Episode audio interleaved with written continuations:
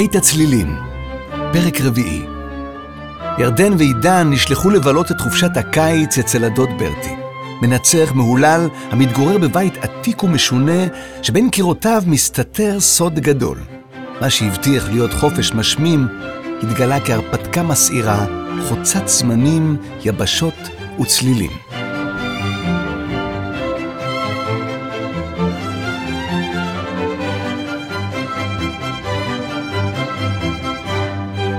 אתם לא יכולים להפריע לאדון בטהובן, אמרה הטבחית בתקיפות. בטהובן? שאלה ירדן בהתרגשות. בטהובן, בטהובן? אני לא מאמינה, אמרה לעידן. זה בטהובן, הוא המלחין שאני הכי אוהבת. ליזל! ליזל! שאג הברנש הפרוע ליד הפסנתר. למה מסתובבים אנשים כאן מסביב? למה כולם מדברים בבת אחת? אמרתי לך שאני צריך שקט מוחלט כדי לשמוע את המוזיקה. סליחה, אדון בטהובן, צעקה העוזרת. אלה ילדים שנכנסו לבית. מה אלה? צעק בטהובן. ילדים, ילדים! צעקה האישה במלוא גרונה. הוא לא שומע טוב, אמרה לילדים. תצאו מכאן! אם הוא לא שומע, למה אנחנו מפריעים לו? שאל עידן. ואיזה מוזיקה מפריעים לו לשמוע? אין שום מוזיקה. בטהובן הסתובב בתנופה על מקומו ונעמד באחת. אמרתי שאני צריך שקט! צעק. שקט! מה אני כבר מבקש? בשלב זה החליט עליזה להציל את עצמה, ופשוט נמלטה למטבח כשהיא טורקת מאחוריה את הדלת ומותירה את הילדים לגורלם מול המלחין הזועם. ירדן ועידן לא היו מורגלים בצעקות כאלה, ולכן היו יותר מופתעים מאשר מפוחדים. עידן הביט בבטהובן בסקרנות, וירדן נעלבה.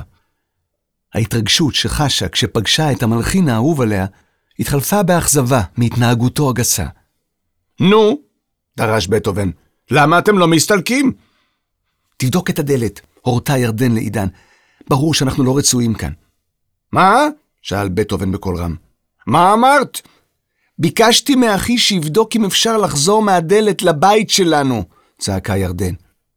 אני לא מבין, מלמל בטהובן בבלבול. אני שומע מה שאת אומרת, אני לא מבין מה את מתכוונת. אי אפשר, אמר עידן לירדן, וחזר בצעקה כשהוא פונה בנימוס למר בטהובן. אי אפשר לחזור עכשיו. אין לנו לאן ללכת, אנחנו צריכים להישאר. נו, אמר בטהובן, צריכים אז צריכים. אז אל תפריעו ואל תדברו. אני צריך לשמוע את המוזיקה. איזו מוזיקה? צעקה ירדן. המוזיקה שבראש שלי, אמר בטהובן. אני שומע את המוזיקה בפנים, הרחשושים שאתם משמיעים עם כל התזוזות שלכם והקולות הבלתי נשמעים שלכם, כמו עכברים קטנים, מפריעים לי להתרכז. הכי גרועה הליזל הזאת עם הסכינים שלה, כל היום חותכת, צ'ופ צ'ופ צ'ופ צ'ופ, דפיקות קטנות שמהדהדות לי בתוך הראש והורסות לי את הקצב. נשב מאוד בשקט, הבטיחה ירדן, ועידן אישר בהנהון ראש. אני לא מאמינה שפגשנו אותך, מר בטהובן. אתה המלחין האהוב עליי. אפילו ניגנתי יצירות שלך, ניגנתי דברים שכתבת, חזרה בצעקה למען בטהובן שהביט בה בחוסר הבנה. אינפף בטהובן בחוסר סבלנות. יפה מאוד. טוב, יש לך טעם מוזיקלי מצוין. מה ניגנת? אני יכולה לנגן לך, הציעה ירדן. אני חושבת שאני זוכרת. אמרה כאילו הפתיעה את עצמה. אני יכולה לנגן לך, אני יכולה לנסות. למה לא? בטהובן קם ממושבו, הוא היה נמוך יחסית לראשו הגדול והפרוע, כמעט בגובהה של ירדן. ירדן ניגשה לפסנתר והתיישבה לצידו, מעבירה את אצבעותיה על הקלידים. אמא הייתה משתגעת אם היא הייתה יודעת שאני נוגעת בפסנתר של בטהובן, אמרה לעידן. היא החלה לפרוט את המנגינה שהיא הכירה כה יפה.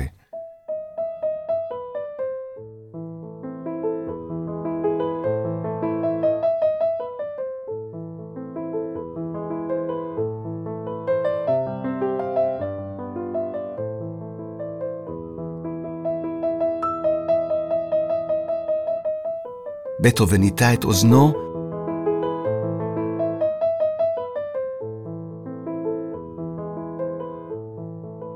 מה זה? שאל בטהובן כלא מאמין. אליז! צעקה ירדן. הוא הביט בהמום. אליז! אליז! חזרה בצעקה חזקה יותר. פניו של בטהובן החבירו ואז האדימו בזעם. הוא התקרב אל ירדן בשני צעדים מהירים, רחן אליה וסינן, אומרים פור אליז. איפה שמעת את זה? מאיפה את מכירה את אליז? מי את בכלל? ירדן נרתעה לאחור, אני לא מכירה את אליז, אמרה בחיפזון, אני מכירה את היצירה.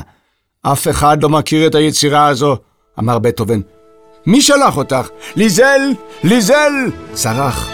המשרתת פתחה את הדלת בחשש והציצה פנימה. סלקי אותה מכאן! ציווה בטהובן. הם מרגלים מוזיקליים שבאו לגנוב ממני יצירות. שטויות! צעקה ירדן שנפגעה מהאשמה הלא צודקת. אני רק ילדה שאוהבת את המוזיקה שלך, ואתה איש מאוד לא נחמד שלא יודע איך להתנהג לאורחים. אם היינו יכולים לצאת כבר לא היינו כאן. מי עוצר בעדכם? צרח בטהובן העצבני. הזמן! צווחה ירדן הכועסת. רקע בטהובן ברגלו. אתם כולכם מבזבזים את הזמן שלי, על מה את מסתכלת? צעק על ליזל שמיהרה וסגרה את הדלת חזרה. מי אתם לכל הרוחות? צעק על ירדן ועידן. ירדן שלחה מבט נואש בעידן, בקושי הצליחה להסביר למוצרט איך הם הגיעו לחדרו, והוא היה צעיר, חביב ושומע. איך תסביר את המצב לאיש המבוגר, העצבני והחירש למחצה שעומד מולה? בטהובן ניגש לדלת הכניסה ופתח אותה לרווחה. החוצה! ציווה. אין ברירה, אמרה ירדן. בוא נצא. אחר כך נמצא דרך להתגנב פנימה ולחזור הביתה.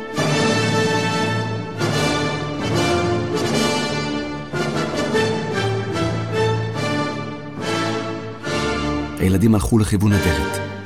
בדרך החוצה שלחה ירדן שוב מבט מתחנן לכיוון המלחין. אם יצאו מהחדר, איך יחזרו הביתה? בבקשה, אדון בטהובן, אמרה. אולי החוצה! חזר בטהובן בשאגה, דחף את הילדים מחוץ לדלת וטרק אותה בחוזקה. עידן וירדן מצאו את עצמם בשדרה נאה ושקטה. מחוץ לביתו של בטהובן שרר מזג אוויר נעים ואביבי, ועל העצים בשדרה לבלבו פרחים. לפחות לא חורף, אמר עידן. זה לא ממש מנחם אותי, רטנה ירדן. אם לא נצליח לחזור לחדר בקרוב, אנחנו עוד ניתקע כאן עד החורף, ומי יודע לכמה זמן.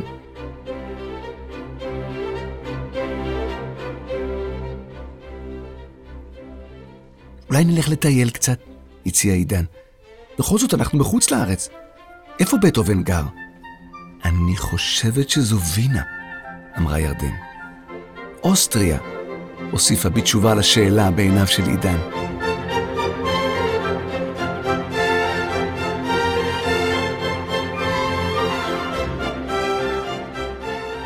אני קצת רעב, אמר עידן.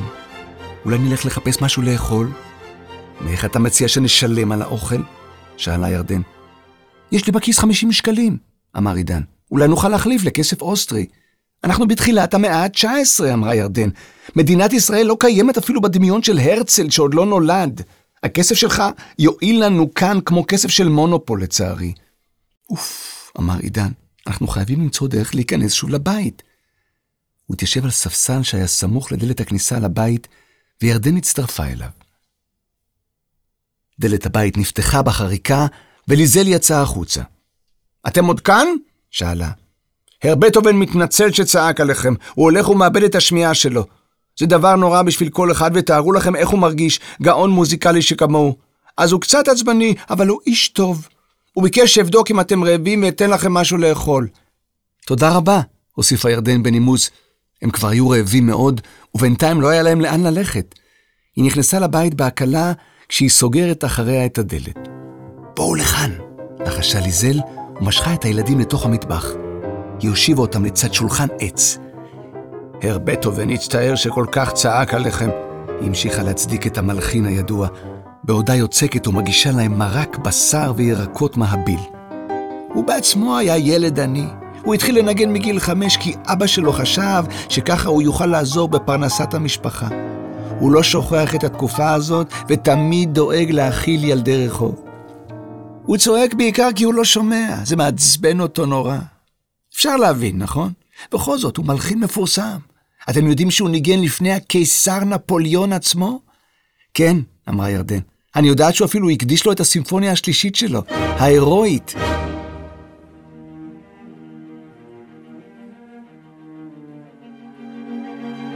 זה נכון, אמרה ליזל. הוא העריץ אותו.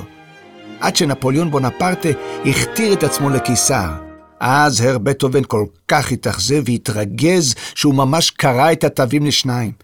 אבל אני אספתי אותם והדבקתי אותם מחדש. ידעתי שהוא יתחרט. בסוף הוא מחק את הכותרת שהייתה לכבוד בונפרטה, וכתב לזכר אדם גדול. אבל כולם ידעו שזה היה לכבוד נפוליאון. צלילי נגינה נשמעו כעת מתוך החדר הסמוך. הוא מנגן את הפורליז? אמרה ירדן. ששש, אמרה ליזל. מאיפה את יודעת על אליז? אני לא יודעת מי זו אליז, אמרה ירדן. אני רק מכירה את היצירה. שלא תעזי להזכיר את השם הזה, אמרה ליזל. אני לא רוצה לרחל, אבל זה שם חיבה לאהובה של ער בטהובן, אחת שעזבה אותו. מסכן. ברור היה שליזל הייתה יותר ממוכנה לרחל קצת על הר בטהובן שלה, אבל ירדן העדיפה לחזור לחדר ממנו נכנסו. אין לדעת מתי תיפתח הדלת חזרה לבית של הדוד ברטי. את חושבת שאם נהיה מאוד שקטים, הר בטהובן ירשה לנו לשבת בסלון ולשמוע אותו מנגן? שאלה את ליזל. אתם לא רוצים עוגה קודם? שאלה ליזל בנדיבות. יש לי שטרודל תפוחים שהכנתי. הייתי שמח לנסות את השטרודל תפוחים הזה, אמר עידן. לא תודה, אמרה ירדן לליזל ושלחה מבט קטלני בעידן, אנחנו מאוד רוצים לשמוע את בטהובן. אני בטוחה שהוא לא יתנגד אם תשבו בשקט בשקט מאחור, אמרה ליזל. היא הוליכה את הילדים אל החדר בו ישב בטהובן. סליחה, הר בטהובן, אמרה, הילדים כאן. כן, כן, אמר בטהובן, שיאכלו הקטנים. הם אכלו, עכשיו הם רוצים לשמוע אותך מנגן, אמרה ליזל. בסדר, אמר בטהובן, את יכולה ללכת. הוא הסתובב אל הילדים וחיכה שליזל תיכנס למטבח. מי אתם? שאל. אתם לא יתומים מהרחוב. אתם מכירים אותי ואת המוזיקה שלי. ירדן ועידן התבוננו זה בזו. אתה בטח לא תאמין לנו, אמרה ירדן לאחר דקה של שתיקה. פתחנו דלת בבית שלנו, והגענו לתוך הבית שלך. ואנחנו בכלל לא מהתקופה הזו, אנחנו מגיעים מהמאה ה-21. המלחין הפרוע והזעוף התבונן בה במבט חודר ובמצח מקומט. יודעים אצלכם שם במאה ה-21 לרפא חרשות? שאל. ירדן הופתעה מהשאלה. אני לא יודעת הרבה על הנושא הזה, הודתה. אני יודעת שיש אנשים חרשים גם במאה ה-21. היא נאלצה לחזור על התשובה בקול רם יותר ובאיטיות. מאכזב, אמר בטהובן. נו, טוב, לפחות לא הפסדתי יותר מדי שנולדתי במאה ה-18. ירדן רצתה להוסיף שיש היום גם מכשירי שמיעה מצוינים, אבל החליטה שהמידע הזה לא יועיל לבטהובן, ואולי אף ידכדך אותו. אבל כולם יודעים מי אתה, הוסיפה. אתה אחד המלחינים הכי ידועים ואהובים בעולם. באמת?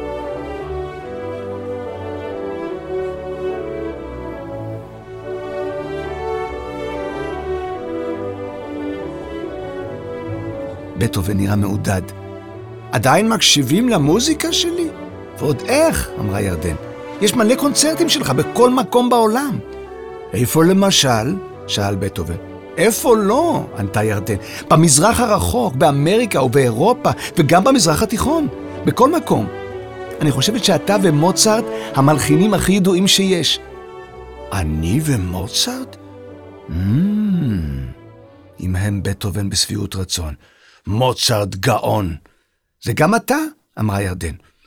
רציתי ללמוד אצל מוצרט, אמר בטהובן, אבל זה לא יצא. פגשנו גם את מוצרט, אמרה ירדן. נכנסנו לחדר בבית שלנו והגענו לבית שלו. מוצרט מת, אמר בטהובן בחשדנות. גם אתה, אמר עידן בחוסר טקט.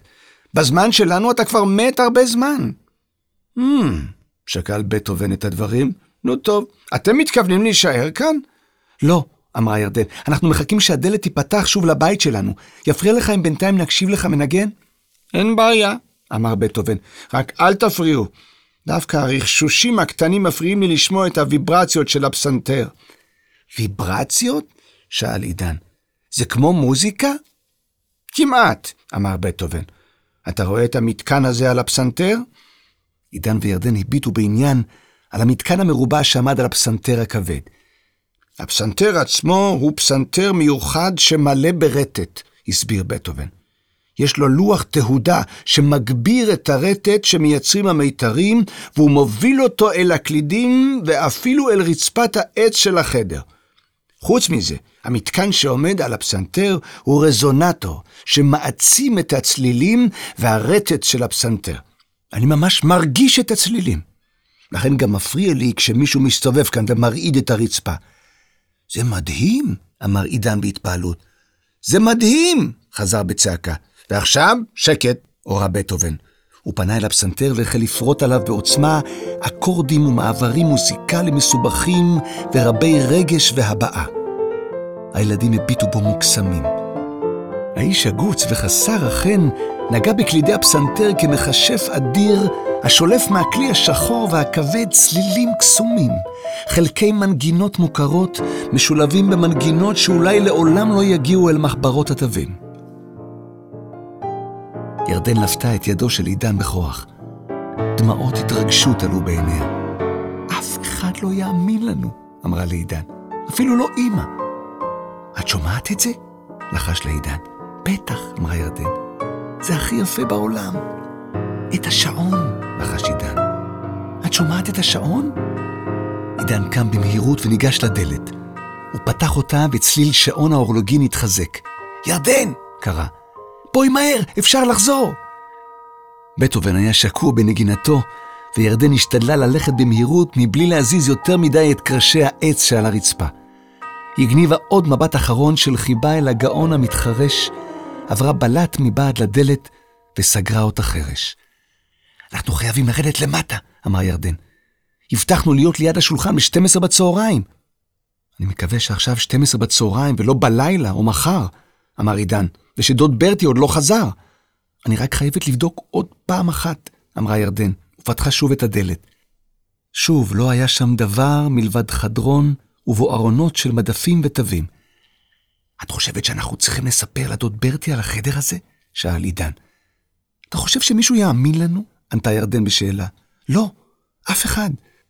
רק יכעסו עלינו שנכנסנו לשחק בחדר היחיד בבית שאמרו לנו במפורש לא להיכנס אליו. את חושבת שיש חוקים לחדר הזה? שאל עידן. אני חושבת שכן, אמרה ירדן. בפעמיים שהצלחנו להיכנס לבית של מוצרט ושל בטהובן, שמענו צלילים מעבר לדלת, והצלחנו לחזור כששמענו את השעון מצלצל. זה כמו שעון מעורר, אמר עידן. מעניין. בואו נשמור את זה עוד קצת לעצמנו, אמרה ירדן, בעודם יורדים אל חדר האוכל. זה לא מזיק לאף אחד, נכון? בטח, אמר עידן בהתרגשות. זה יהיה הסוד שלנו. אתה בטח שמח עכשיו שבאנו לכאן לחופשה, אמרה ירדן. התעלומה הזו יותר מעניינת מנשחק כל היום במחשב עם החברים, הודה עידן. אבל אם יתפסו אותנו, לדעתי נהיה על הרכבת הביתה עוד לפני שנספיק לומר פלייסטיישן. ללא ספק, אמרה ירדן. אנחנו צריכים להיזהר ולא לומר כלום לברטי וסמיון.